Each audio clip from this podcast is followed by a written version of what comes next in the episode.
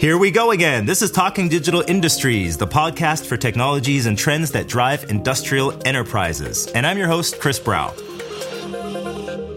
Great that you could tune in again for our second episode, and I'm excited to discuss a technology that's changing the face of industry. It's called additive manufacturing. You've probably heard of the word 3D printing. This is set to disrupt the business world. Some even say this is going to kill traditional production models and supply chains. And I'm looking forward to learning more about how we might 3D print the future of industry. And I'm happy to have a real expert with me here today who can boost my understanding of this topic. Joining us is Dr. Carsten Heuser from Siemens Digital Industries. And at Siemens, he's also known as Mr. Additive. There he is, and there's the smile, because he leads the company's additive manufacturing activities. And here's what he has to say about today's topic. In 10 years, additive manufacturing will be everywhere, from consumer goods to industrial applications. First off, welcome, Carsten. Great that you could join us. How are you doing tonight? Thank you. Thanks for inviting me to the podcast. Great to have you on the show.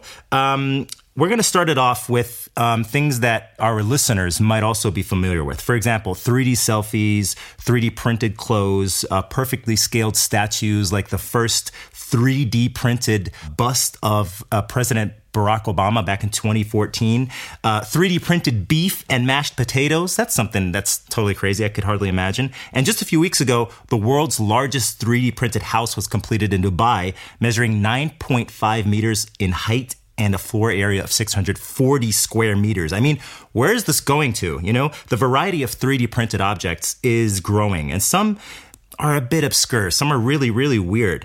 Carsten, what was your favorite 3D printed object you've come across in the last few years? What was the most interesting? Interesting question, Chris. What about this? The University of Maine worked with Ingersoll Machine Tools and printed an extremely large boat. First, you need a large printer. So the printer of a size of 30 times 7 times 4 meter in size, printing more than 200 kilo of material per hour. That's the size of the printer? That's the size of the printer. Okay. And now the boat itself is printed in 72 hours and is of a weight of 2 tons of material and more than 30 meters large. So in comparison, what would you say would you normally need, time-wise, to build a boat like that? You said 72 hours for the printer. What would you normally need? Weeks, months. Really? So you need to assemble a lot of different parts. It's very expensive and it takes a really long time. You need to look up on YouTube. It's pretty cool. At the end, the full team of the university and Ingersoll, they're stepping into the boat and testing it on a real life test, and you will see this video on YouTube. Wow, that sounds amazing. I'm going to check that out for sure. Now, that was something big. What else is there? What else did you come across? I have something more, which is pretty tiny. It's only 5 millimeters in size. It's a printed whistle. You want to hear it? Is that what you have in your hand right now? I have it in my hand, and it actually works. Did you hear? Amazing. I can hardly see it from here, actually. Yeah, and actually, if you consider a whistle, you normally need to assemble it out of different parts. You need to have a sphere inside. And this is out of metal, printed by metal binder jet technology. It's printed in one part, and the sphere itself is printed inside of the whistle. Wow. Okay, so we have something very interesting here from both ends of the bookcase, so to say. A very big boat and the tiny whistle you mentioned. But if we go back, maybe you can help me answer a few questions about how it all started. I mean, who invented 3D printing? It's not pretty new. So it all started in the 80s. Mm-hmm. So in summer 1984, the first IP patent came up in the US by Bill Masters. And this is often seen as the birth of additive manufacturing. Then later on, the first industrial machines came into the game by Chase Hull. And then later on, Hans Langer in Germany formed his own company in 1989, which is EOS as of today. And others like Scott Crump invented in the 90s the filament-based production technology for additive manufacturing. So it's quite some time around in the world in different kind of materials. What it's in common for all the different kind of areas, mm-hmm. it's always produced layer by layer. So it's more like nature of growing parts instead of normally subtracting by milling, by forming, by grinding. other classical methodologies. Okay. Well, now, I'm surprised to hear that it's basically as old as I am. I mean, I was born in 81, so this technology has been around for quite a while now. Where do we stand today? The difference today is the computing power and the software is so good that you now can start to industrialize it. Okay. Just imagine that computing power and digital material and digital technology gives you the full spread to really scale it and industrialize it. And we still see inventions in this area as of today. So if you would look in the world, you will find more than 100 industrial machine builder and even up to 200 if you count the smaller printer areas as well.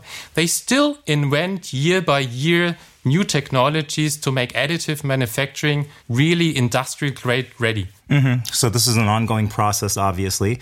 And you just mentioned it's now basically possible to industrialize additive manufacturing. Give us some examples. What do you mean with that? It all starts with the application. So you need to find the right application. One I have here, and I don't know if you... Your shoes? If you see it, my shoes. Yeah, they look like normal shoes at first sight, but the sole kind of does, stick out. What's with the sole? It's actually a 3D printed sole at the shoe, and this is formed out of a function-driven lattice structure. And then you can manage to have a different kind of stiffness at the backside or at the front side of your shoe. This at the moment is still a design gimmick. But just imagine in the future that you go into a shoe shop and you scan your feet and then you upload this as a digital twin on a platform. Mm-hmm. So you would be able to purchase your individualized shoes, your individualized insoles in the future. And this is made possible by additive manufacturing. Check out a second example. Mm-hmm. And this is even much more complex. Just consider aerospace, automotive applications. Now that looks like a pretty heavy part, to be honest. And it's actually printed out of metal. Ah. And this is done in a project with a very complex structure for a much more flexible automotive part. And what you're showing already is basically that you can 3D print out of all kinds of materials. I mean, you were talking about your shoe soles, which are obviously not made of metal. Now we have a metal part. Definitely. This is ready to scale and to produce in large scale for much more flexible automotive production. Now, it looks really complex, but if you say, like in your hypothesis from the beginning, in 10 years, additive manufacturing will be everywhere, is this really suitable for mass production, which is still a precondition for most industries, right? Yes, definitely. So you can do both. You can do small-scale individualized products, mm-hmm. and then do it on production at economic scale. Mm-hmm. And you can do the same product every time, every day, and really produce at the same level of competitive costs. Mm-hmm. That's unique for additive manufacturing, since you need no tooling like injection molding technologies. However, you definitely will not kill and traditional manufacturing. You will augment traditional manufacturing by a full new area of technology with additive manufacturing, and this really offers new possibilities. Just take the journey how we started within Siemens more than 10 years ago. We started in our facility in Sweden mm-hmm. by repairing gas burner tips. So, and then later on, we invented and we learned that we can build the whole gas burner by additive manufacturing. Now, on the one side, that's, of course, a certain area you're talking about here, the gas turbines, for example, and these big, massive parts. But there must be a different area also that you could mention. I just mentioned individualization. Right. And just look into healthcare. Right. Healthcare is heavily investing and looking into additive manufacturing. Why? You have the ability to individualize parts at competitive costs. Mm-hmm. Just take orthesis.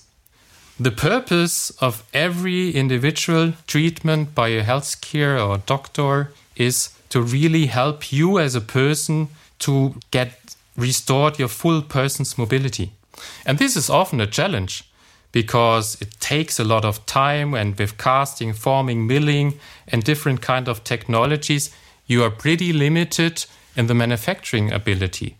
And here, additive comes into the play. Yeah, especially for highly individualized quality products like you just mentioned. And, I was thinking about this before we actually sat together here today. And I was wondering, you know, how can you make it profitable on the one side, but also affordable for the end user, especially when we're talking about orthesis. Now, I spoke to Adrian Kepler from EOS, which is a German-based company specialized in optimizing additive tailored workflows, but also building machines to produce it. You want to hear what he said? Yes. Let's go for it. Together with partners, we have developed an automated scan-to-print interface where you take data, scan data, for example, coming from a CT or another scanning device, let's say data from a leg or an arm, and automatically convert that into a print file, which the EOS polymer printer can process. After the printing of the orthesis, the part will be automatically depowdered. That means that you split the powder raw material, which can be reused, and the printed part. The orthesis itself will be post-processed, for example, cleaned and colored before you do the final quality assurance. This whole workflow, so from design to final product, is digital and it's highly automated. All relevant data are captured and can be used for quality assurance purposes or for further optimization. So let me summarize. It's not about cool parts which you can print. It's about compelling business cases. It's about developing a profitable business by leveraging the advantages of 3D printing in combination with other Industry 4.0 benefits. Yeah, that was Adrian Kepler from EOS. And like you just said, I think, you know, all these competencies from both sides basically come together, which make it very efficient. That's what I hear. What makes Indeed. It efficient, which again makes it profitable for the producers and also affordable for the users on the other side. But I'd like to jump back to the materials just really quickly here, because what are they actually? I mean, I can't imagine that you can simply replace a traditional, you know, steel part with a 3D printed one. Is that possible? Yeah, I already explained you about a lot of different materials by the parts I brought today. Mm-hmm. And it's steel, it's titanium, it's aluminium, it's polymers, a lot of different materials you can print. The only difference to the subtractive methodology is that you normally start with a kind of powder as a raw material in the process. And just imagine if you can digitally design a new material. Wait a minute, digital materials, how does that work? Just assume you have steel. You can have a steel which is harder, a steel which is softer, a steel which is weathering, a steel which is magnetic. Normally, you can just have in a conventional part, you can have an either or, just one property. In Erlangen, we have one machine where you have combinations of powder you can now mix into the process. Mm-hmm. Just assume in a layer-by-layer process, you start at the beginning with a harder steel, and then at the end, you change the composition. By that, you can make gradients in the part with different properties at the beginning or at the end of the part. And it kind of sounds like you come up with new materials while you're at it, for me. Sure. Right? Yeah. So speaking of materials, let's look at another topic that's becoming more and more important to manufacturers. And that is, of course, resource efficiency and environmental efficiency. Now, how can additive manufacturing contribute to this? Yeah, by nature, additive manufacturing is a resource-friendly technology. Mm-hmm. Because you glue only the powder together you need later on in the component. Mm-hmm. Mm-hmm. All the rest of the powder, like Adrian explained, gets recycled and then back into the process. Right. So it's very friendly in this kind. However, you need to look from any kind of application on the full life cycle process from producing the powder till the service and the use of the part. I want to explain you three examples here. Okay. Normally, these bionic designed additive parts have 40 to 60% lower weight. Oh, wow. So at least you need less material to produce the actual part. Just like the part you brought along with you, right? Just the part I brought with me. Right. Secondly, then you use the part in an application. Maybe in aerospace, maybe in automotive, in different applications. If you have less weight, you need less energy consumption in operation of the aircraft. So this is a big impact while you use the part. And third is in the sales or in the aftermarket for service. Just assume how many spare parts we have in logistics centers all around the globe, just waiting sometime that there's a break in a product that you can replace it. Mm-hmm. And now, if you print the part when you need it and where you need it, you save logistics, you save energy, and this is much more efficient than storing hundreds, millions of spare parts you don't need at the time. Absolutely. So it affects the entire value chain, basically. Okay, understood. Now, one more question, though. What's your stake in all of this? I mean, is Siemens building industrial 3D printers right now? No, actually not. We're not producing 3D printers. We're producing hardware components like drives, mm-hmm. like controllers, which makes 3D printers more efficient. So the 3D printer companies are our customers in this regard. Besides that, we are developing software for designing, mm-hmm. like I showed before, and simulating the properties and the functions of these 3D printed objects. So there our aim is first-time right printing. Make it productive, efficient, and effective. So you're basically partnering with 3D printer end users, but also with the builders. That's right. And there the word is co-creation, the technology with our partners.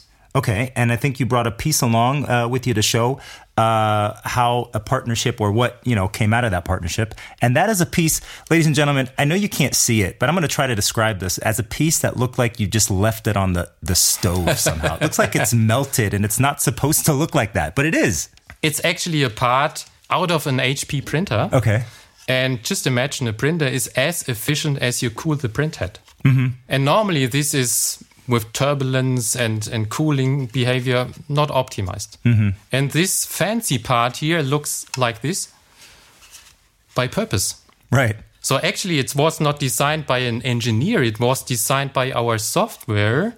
And the software optimized the full behavior of the part based on the optimized flow through this inlet into the printer.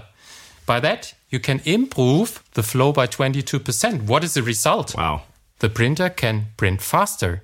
And that's how a 3D printer is enabled to be more efficient with a 3D printed part. And we also spoke to one of our partners, with Philipp Jung from HP, who wanted to be with us today to explain how to collaborate in this field, but unfortunately he couldn't make it. But he left a voice message for us to provide some details, so let's tune into that.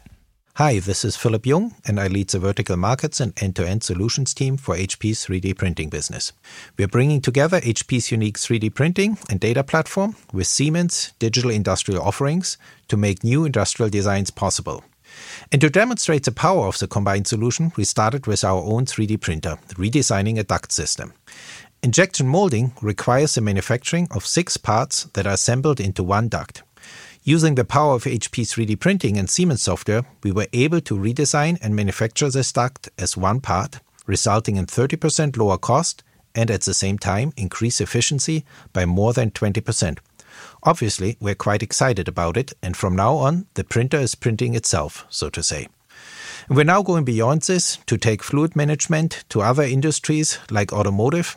Think about cooling system for batteries in electric vehicles, for example, and to bring new applications like lightweighting and energy absorption to the market. So think about innovative seat and shoe design that enhances performance. So that was Philipp Jung from HP. Carsten, what are your comments on that? I just want to add an invitation to you. Okay. So you're invited to Erlangen.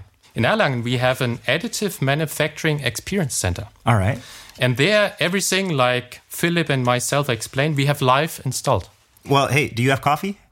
Sure, we have coffee as well. Well, then I'll be there for sure. But I mean, besides the coffee, of course, the topic is interesting. Well, any new technology, as you just mentioned, also brings the need for new investments, right? So in times of economic volatility, it's not that easy, though, is it? It always needs to have a thorough thought business case for additive manufacturing. Mm-hmm. It may be that you invest in your designer to make these fancy designs I just showed you. Mm-hmm. Then there are others in the industry having printers. They are looking for having others to use their capacity. Now take this additive manufacturing network. This really solves this issue. If you now combine the people who need parts, who design parts, with the people and the service provider who have capacity, and build a digital kind of distributed manufacturing network, mm-hmm. everybody can work and collaborate with each other in a secure, digital way. And what do you think, to what extent is the industry actually using the potential of additive manufacturing right now? If you listen to a lot of these reports from end of 2019, mm-hmm. It's about 65% of the industrial companies are already using additive. Is that a lot, or would you say? I would say this is really a lot. Mm-hmm. It's broadly used in prototyping. 40% but already are using additive designed products mm-hmm. in small series. Mm-hmm. And this is growing and growing by the different industries. I would say aerospace is very well set and ahead of that. And then it comes energy, healthcare, automotive as industries heavily working and looking into the journey of additive manufacturing. And then last but not least, like my shoes, consumer goods. Mm-hmm. Just take helmets, just take glasses. Right. All these stuff you can individualize with additive manufacturing. This will come. So thank you very much, Carsten. Looking at the time, unfortunately, our time has run out again, but I'd like to thank you very much for visiting us today. My applause to you. Thank you for inviting me. Anytime again. And many thanks, of course, to our listeners. I'm glad that you tuned in. And if you enjoyed the chat and want to learn more, please visit siemens.com/additive-manufacturing for more information. And of course, stay tuned for the next episode. This is Talking Digital Industries, and I hope you hear us again next time. Bye-bye.